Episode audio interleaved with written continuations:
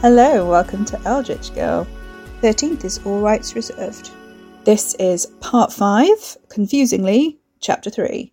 Um, it's a Wes heavy chapter, so there's going to be some content warnings for male sexual arousal, fellatio, probably, drug use, alcohol, snuff films, gore, a very scrambled point of view because his brain is basically on coke most of the time. Coercion in terms of taking drugs. Um, so he takes he takes drugs, but he doesn't really want to. And again, some toxic family dynamics. You've got a bit of a weird one because his girlfriend Charlie is addicted to him as a person, so you have that addiction depicted as well. Um, so just watch out for those things. If you listen to the bonus episode for October, that was Overexposure, a short prequel story. You can buy Overexposure as an ebook, and that is one ninety nine from all ebook retailers, including Amazon and my Ko-fi shop. You can get it directly from me from there. Hopefully, you'll enjoy this chapter, but here we go. Part 5, Chapter 3. Chapter 3 dangerous liaisons. How characteristic of your perverse heart that longs only for what happens to be out of reach. Pierre A. F. Choderlos de Laclos, Les liaisons dangereuses, translated by Douglas Parmée. 12th of January. Wes hung around in the clean white sweep of the gallery's corridor, lurking with a glass of champagne to clear his head. His thoughts were thankfully back on the inside of his skull, although for some time he had been able to observe them externally, walk around them, view them from various angles like holograms well done, Uncle Barry and his mood, more or less, had evened out. There were some memory blanks, but he wasn't sure if they were important. He could flog those little darlings for twice the price to those who appreciated their educational application. The exhibition was not his style. Manipulated photographs of carved up faces, set alongside the doctored images of vintage Soviet propaganda and bleak fragmented landscapes that played tricks with perspective and told stories in negative space, that wasn't for him. He had elected to wear his flashiest dress shirt, bold crimson silk with diamond buttons, a pocket square of wasp yellow, black skinny jeans that left nothing to the imagination and had probably cost more than the catering for this event. He knew he was being unkind there, but tiny things on sticks weren't his idea of a good time. He took three vol au vents from a passing plate with a vegan label, eyeing up the chorizo things on another circulating tray. He caught the eye of the server, a lithe, androgynous youth in crisp black and white, whose complexion would have made Raphael throw down his brushes and weep, and winked. Charlie was busy, deep red curls piled in a messy bun at the back of her head, tumbling out around the wide silver headband set with pearls and crystals. She was her competent professional self this afternoon, braving the January elements in a fake fur trimmed Grecian gown of silver and gold, cheeks highlighted with bronzer and glitter. She shot him little glances now and again, but she was trapped by a semicircle of sparkling socialites. Her eyelids were caked in gold, so much so that it was a wonder she could keep them open, the glittering powder bleeding into thick charcoal black smears that hollowed her eye sockets out and streaked across to her temples. This was her fragile Icarus persona, of course, the woman scorched by a flight of fancy few had dared take. Of all the guests at this grand opening of her exhibition, Wes was, predictably, the only one who had turned up in colour. He loitered, conspicuous and loud, defying the snowflake aesthetic theme as a matter of principle. Are you with anyone? The scratchy voice at his elbow made him start, nearly spilling the champagne. He popped a vol au vent into his mouth, chewing to cover his surprise, and cast a glance at his accoster. Shit me, Hughie. Wes sagged, backing up to the wall. Hugo straightened up, chiselled jaw and clean cut grin earning him instant forgiveness. He dropped the false voice, returning to his soft, neutral, with a hint of culture, drawl. Language? Wes grinned back and looked Hugo up and down. His suit and tie were rumpled as if he'd only just got off the train. There was something about him, some unspoken absence, that made him blend with Charlie's fractured landscape behind him. His broad shoulders were drawn up, but slightly stooped, like a broken crag, uncombed hair tousled and unruly, disarranged by the wind. His smile wanted to be warm.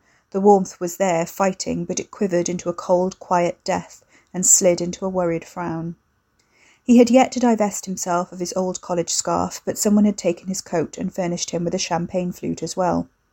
Wes noted the pinched paleness of his cheeks, a pinkish tinge to the whites of his eyes. What are you doing here? Hugo frowned, a deep crease wrinkling his broad forehead. Supporting Charlie, of course. You're not meant to be back for a few days.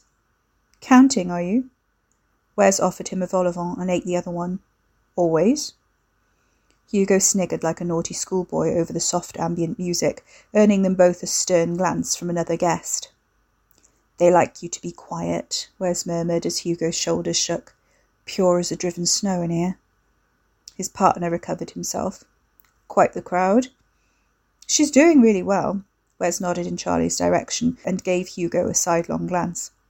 How are you doing? There it was, the guilty tick, a slight twitch of his lips that jerked a single dimple in a single dimple in and out of existence. Oh, you know, could be worse. Hughie. Hugo drained his flute and took another one. Champagne's good at least. It's not a cash flow problem, is it? Hugo winced at the indelicacy. Wes cocked his eyebrow. If that's all, you only have to say. I hate to ask, but the rent's due, and I was I was wondering. He faded away, leaving the question unformed and hanging between them. Hugo's father paid the rent for him every month, like well oiled, well heeled, greasy palmed clockwork. The senior Mr. Cholmondeley, pronounced Chumley, of course, in the way that Featherstonehaugh was pronounced Fanshawe, had never failed in this respect, although as far as Wes could tell he'd failed in almost every other. Wes, on the other hand, happily lived in the penthouse and never paid for anything as a point of principle, but he'd intended the principle to be a fuck you very much, Mr. Chumley Senior, and not something that made Hugo this embarrassed.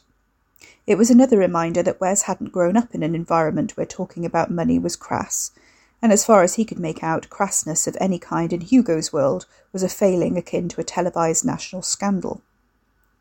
Give me a few days and I'll have the whole lot in used notes, Wes murmured back, and was rewarded with a bark of relieved laughter.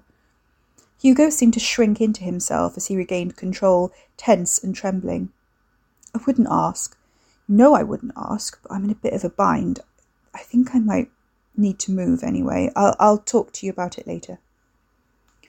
Wes went cold, stomach turning to lead. For a moment he considered gripping him by the collar and kissing him hard, making him stare into his forgettable face and willing him to addiction, but that came and went with a fierce wave of fear and subsided. He couldn't do that to Hugo. What he'd done to Charlie was bad enough. Hugo cast off his gloom as Charlie approached, gliding on flat soled golden sandals, and swept him into a fond embrace. Darling, you came! They broke apart, and Charlie caressed Hugo's cheek. You look dreadful. Oh, very nice. I mean it, you look cold and bored. No wonder, lurking around him. She shot Wes a mischievous smile and took Hugo by the arm. You remember Justin, don't you? And Philip? I'm sure you do. She pulled him off into a knot of well dressed people, adding his splash of business like navy to their flurry of knitted grey and ice blue satin. Wes shifted from leg to leg, wondering where the chorizo server had gone, but Charlie returned and passed him, brushing his hand as she swept down the corridor to the back offices. He followed at a languid pace, waiting for her to key in the code and let them through. As soon as he let the door click behind them, she turned, eyes glinting with their own savage shimmer beneath all the makeup, and pushed herself against his chest. The ferocity of it took him aback. She had seemed so contained in the gallery, so professional, that he had missed the signs. He wondered, suddenly uneasy, how well she could hide them. Her voice came out in a greedy rasp. I need to see your face. Wes swallowed. She was so slight these days, her dress billowing its long pleats around a frame that wasn't there, that he could push her off with a sharp breath. He stroked her cheek and tilted his chin so she could see. Charlie's mouth, certainly among her more talented parts, gaped in relief. He held her up as she stared at him, unblinking, barely allowing herself to breathe. Her eyes had been brighter once. He remembered them, a vivid forest green, brimming with life and adventure, but always viewing it from behind the safety of a lens. He'd only wanted to show her wonders, a life of adventure and pleasure. They were muted now, vacant. The utility knife scars across her eyelids and brow bone were faint but still there, covered with makeup except for one thin line etched into her left eyebrow, dissecting it neatly in half. She blinked out of dry eyed necessity. Her eyes lit up again, sparked into life by furious disappointment as his image was erased from her mind. For a moment she looked like the old Charlie. He kissed her, hard and long and deep and full of regret. She kissed him back, mouth as greedy as her eyes. He broke the kiss after counting slowly to five in his head and turned half away from her, pushing her gently backwards. That's enough, he said, biting at the skin around his thumbnail and staring at the wall. Have you had a good day today? Of course. Her voice was as dull as her eyes, heavy as her joints. Sorry, baby, he said. Charlie didn't need to ask him what for. She shrugged. They won't miss me yet. Wes nodded, already unzipping his fly as she hitched her dress up and kneeled down. He turned, knowing someone else might need the office for something, knowing they could be seen through the strip of glass in the sturdy pine door. Normally that would have made it better, but he had a bizarre thought rising out of nowhere that Katy might show up after all and see them, and then she'd think that's what he was doing instead of coming to get her. Charlie started warming him up, but now his baby sister was in his head, staring at them through the glass. She can bloody well fuck off, he thought, but Ricky Porter and his cocky, casual phone call rang through his head again. She's not coming.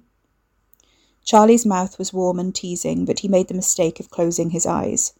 The thought burst violently into the moment, Katy, watching, furious, opening her mouth in a silent scream and baring millions of bloody pointed teeth. He flinched, pushing Charlie off. Don't. It's all right. He shook his head, covering his face with one hand, and zipped himself up with the other. You don't have to. I shouldn't. Not right now. Go and enjoy your party. I was trying to enjoy my party, Charlie snapped, recovering. She got to her feet, and he saw her glare through his fingers. Where's your mask, anyway? Don't say you forgot it. He had. He shook his head.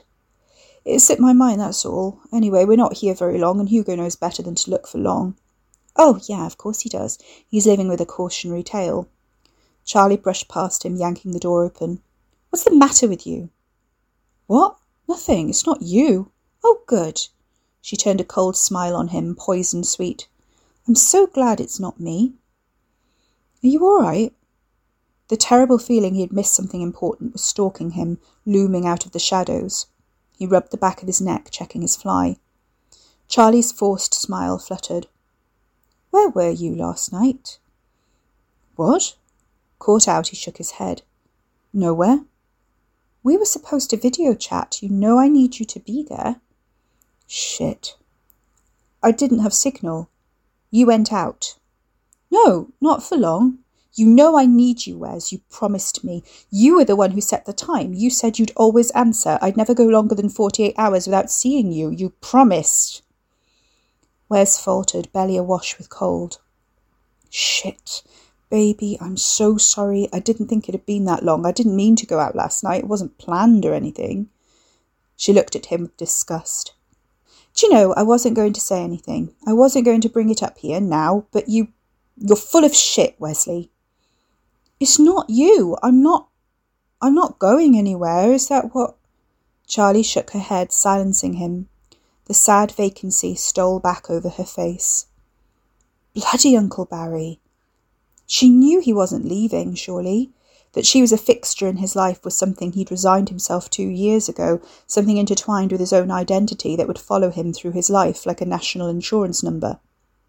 He pulled her into a hug and stroked the fur draped down her back in a plunging V. Baby, I'm a prick. I'm sorry. I'd never not turn up. I honestly, honestly forgot about last night. There was something that came up and it it upset me and I didn't want it to bother you and I should have been there to take your call or be somewhere with signal and I wasn't. And I'm an asshole and I've never done it before, have I? And I'll never do it again. You haven't been yourself for months. We'll talk about it later. She pulled away, stealing glances at his face as he shifted his palm across it, trying to block her view. He should have brought his mask. It wasn't fair. How could he have forgotten? Okay. She turned her back on him. Why don't you go home? It wasn't a suggestion. You don't like these things anyway. Wes raked a hand through his hair, sick at the thought of an impending conversation. Hugo's loud, boyish laugh burst over the gentle music and highbrow chatter, and that settled it. He strode off to find his coat and slipped the chorizo server his number for the hell of it, and left Charlie to deal with her public and whatever mess Hugo was about to get himself into on too much champagne and too little food. Something Ricky had said once, a long time ago, chased him out into the street. You're a bloody coward. He couldn't remember the context, didn't need to. It would have been one of the many rows they'd had growing up, until eventually Ricky's attitude had smouldered into resigned resentment, and his own into cold, disinterested disdain. Yeah, well, you're a fucking sociopath. Wes thrust his hands into his pockets and ducked his head down against a gust of smoky wind, finding the cigarettes from the night before. He'd have to get rid of those before he got home. Quitting was another thing he'd promised Charlie he'd do, along with renouncing meat and not screwing his relatives. His phone buzzed in his pocket, but he ignored it. He was aware of cars crawling along and people jostling him as he stalked towards his own Italian sports car, impractical in the ice and snow, but unforgettable either at speed or at a standstill. He was vaguely aware of a car with tinted windows creeping along the curb, but there were plenty of those. He didn't think anything of it until his phone buzzed again, insistent. Wes paused to dig it out of his pocket, and the car paused too. It was his sister Lucy, she of the impeccable timing. Wes, get in the car.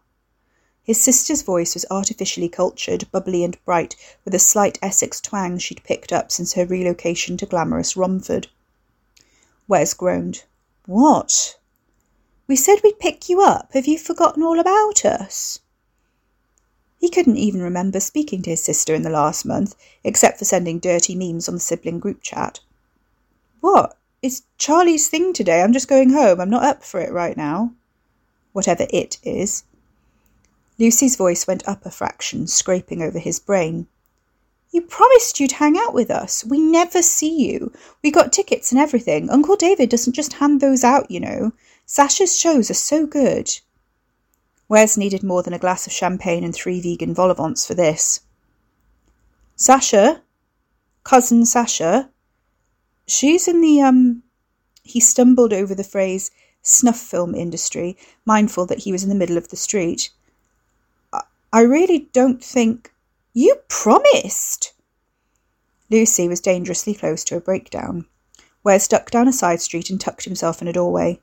Yeah, maybe hanging out, sure, but not not for watching Sasha off someone on camera, I bloody didn't. When did I? Unbelievable. What's your problem?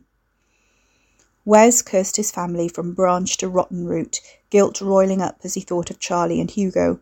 He fumbled for his cigarettes. Snuff films aren't fucking vegan, Lucy. That's my that's my fucking problem, all right? He nearly dropped the packet and struggled to get one out. Stop bitching and get in the car. Lucy hung up. Wes gave up for a second and thrust the packet back in his pocket. He ducked out of the doorway, determined to stride off in the opposite direction, but Uncle David's boys had caught up with him. It wasn't Mr. Bill this time. Wes didn't bother to register the details, apart from the fact they were built like rugby prop forwards and would make about three of him each. Fucking hell. They escorted him to the waiting car and bundled him into the back seat before blindfolding him. Playing this game, are we? he asked, not expecting a response, but got a pair of soft giggles he knew well. His heart sank. Girls, for fuck's sake. Now you know the rules no social media, no tracking on your phone, they'll take them anyway. Wes struggled against the seat belt, but that earned him the cold metallic click of cuffs around his wrists. Oh, come on! Once you're in, you're in. Lucy sounded entirely unconcerned. I can't believe you'd rather be with your little people pets than hanging out with us. That's a bit hurtful. Wes ground his molars. I'm not avoiding you, Luce. I, I'd rather do something like a barbecue or a, a fucking boat ride. Not now, nothing against it, nothing against Sasha, obviously, and I'm sure these gents in here are fine, upstanding blokes doing their day job, right? I mean, I kneecap people back in the day, who hasn't? He stopped himself and pulled it back. All I'm saying is, I prefer it if you listened and respected. Oh, do shut up, Wesley. That was Kirsty, Lucy's inseparable identical triplet. Not physically inseparable, unless they wanted to be. The nature of their changes meant they were largely human passing, even with all their clothes off, except for a matching pink, lightly puckered line running down one side. Dave, the absent triplet, had one on the right, although his changes had also accelerated his second puberty and corrected what he termed his minor birth fuck up, while Kirsty's was on the left. Lucy, the middle triplet, had two, right and left. Both of hers opened up with greedy little teeth and clamped onto the other triplet's identical gashes with a sucking bite that made three into one. Wes didn't want to picture the two of them if they were stuck together at the moment. Where's Dave? Being boring. Kirsty sounded jealous. Wes guessed this meant Dave was spending the day with Cousin Alice. I said I'd be back early, he said, wriggling in his seat. I'm meant to be being boring too these days. It's not long, this was meant to be a lovely day out, and nearly everyone's let me down, and now even you're backing out, and the whole point of this was to spend a bit of quality time with my big brother. Lucy could turn the waterworks on and off like a tap, and it was awful when she pouted. He couldn't see her through the folds of material, but her voice was enough. The triplets had been the spoiled youngest batch by default, since Katy, by popular consensus, was an accident of birth, a homicidal family failsafe, and therefore didn't count as an actual sibling. It was easier to think of her that way than to get attached to someone who was probably going to kill you and half the people you cared about. Wes groaned inwardly. Luce. He felt her flutter closer, all fake feathers and wafts of her trademark perfume tickling his cheek and nose, Cousin Layla's brand, and put her head on his shoulder. Please, Wes, don't spoil it. I'm trying to do something nice. Something nice, something forced, something ugly. All the same, ain't it, as long as one of us is having fun? Wes nodded, glum, taking stock of the situation. He was blindfolded and cuffed in the back of an unknown car, being driven fuck knows where to watch a live snuff film by some dodgy blokes who'd do far worse to you off camera than Sasha would do to you in any of her flicks if they were being paid enough. Go in my top pocket, he said to Lucy. Small cold fingers slipped down his chest against the silk as Lucy found the packet left over from the previous night. Uncle Barry's latest magic pills, he said by way of explanation. Don't have a street name yet, but I call him Silver Lining. Pretty, ain't they? He heard the packet crackle as Lucy inspected them. They're so pretty. Kirsty must have leaned in. He heard the seat creak. Ooh, cute. Dipped him in edible glitter. He raised his voice, hoping to pick the interest of the burly men, not sure how many of them there were. They'll get you high enough to see the arsehole of God. Lucy gave a scandalized squeal. You're so dirty. She elbowed him as the car turned a corner. All right, let's see. Open wide. No, you have 'em. You go first. The packet crackled. Open. Wes could almost see his cosy future crumbling, slipping through his fingers and out of reach forever. The small round pill was being pressed against his lips. He let her put it in his mouth, sugar coated like a painkiller. He contemplated only pretending to swallow, but made the mistake of hesitating. The car went over a speed bump and he swallowed before he choked. Well, shit. Soul of God it was then.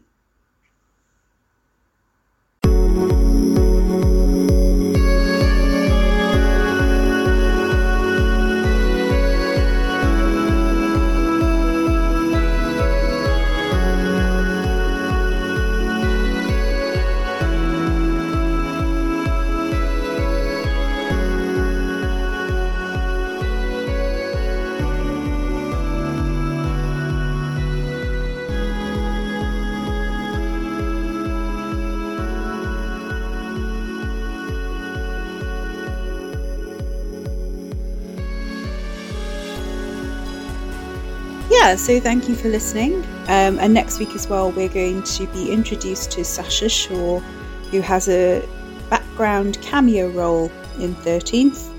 Um, and from that, uh, she ended up having her own spin off series. so if you like slashers like um, uh, Funhouse Massacre, if you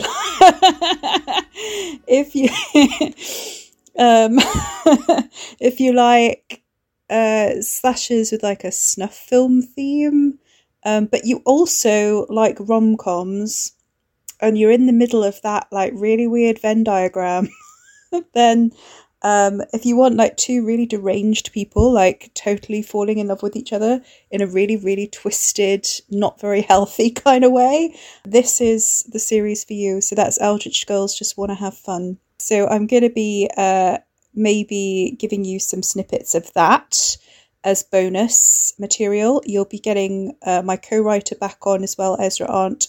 Um, who came on last season as Nita Pan um, before their author rebrand. Um, so you can have a little listen to their interview that I've already got up on the podcast. Um, but hopefully they'll be coming back for another round as well with me and talking about uh, monstrous love, monstrous love interests, and all sorts of other delicious things. I've got some really cool bonuses as well coming up. There's some really fun author interviews, so stay tuned for those as well. The transcripts go up on the blog and on my Ko-fi. If you want to join my Ko-fi as a monthly membership, you can. So for £3, you get access to my Discord server with the private channels enabled, where you get all the exclusive stuff. You get access to all my exclusive Ko-fi posts. You also get little behind the scenes snippets and things like that as well. Um, so if you want to join at the higher tier, which is £5 per month, in addition to all of that, you also get handwritten postcards and stickers and actual like merchandise getting sent to you. So the £5 kind of covers your post and packaging for that. Last month in September, they got some stickers and some postcards with some amazing artwork on by Therese, who did art of Sasha and Tosh, who are the main characters in Eldritch Girls Just Want to Have Fun. Uh, Tosh is Ezra Arndt's original character, and they write his perspective, and um, I write Sasha, obviously. Yeah, so if you do want to join in uh, the fun, you can join in at that tier. So just go to ko-fi.com forward slash cmrosens. I hope you've enjoyed the bonus episode for this month. Um, I hope you enjoy the bonus episodes coming up in November. I will see you next week. Happy spooky season. Bye now.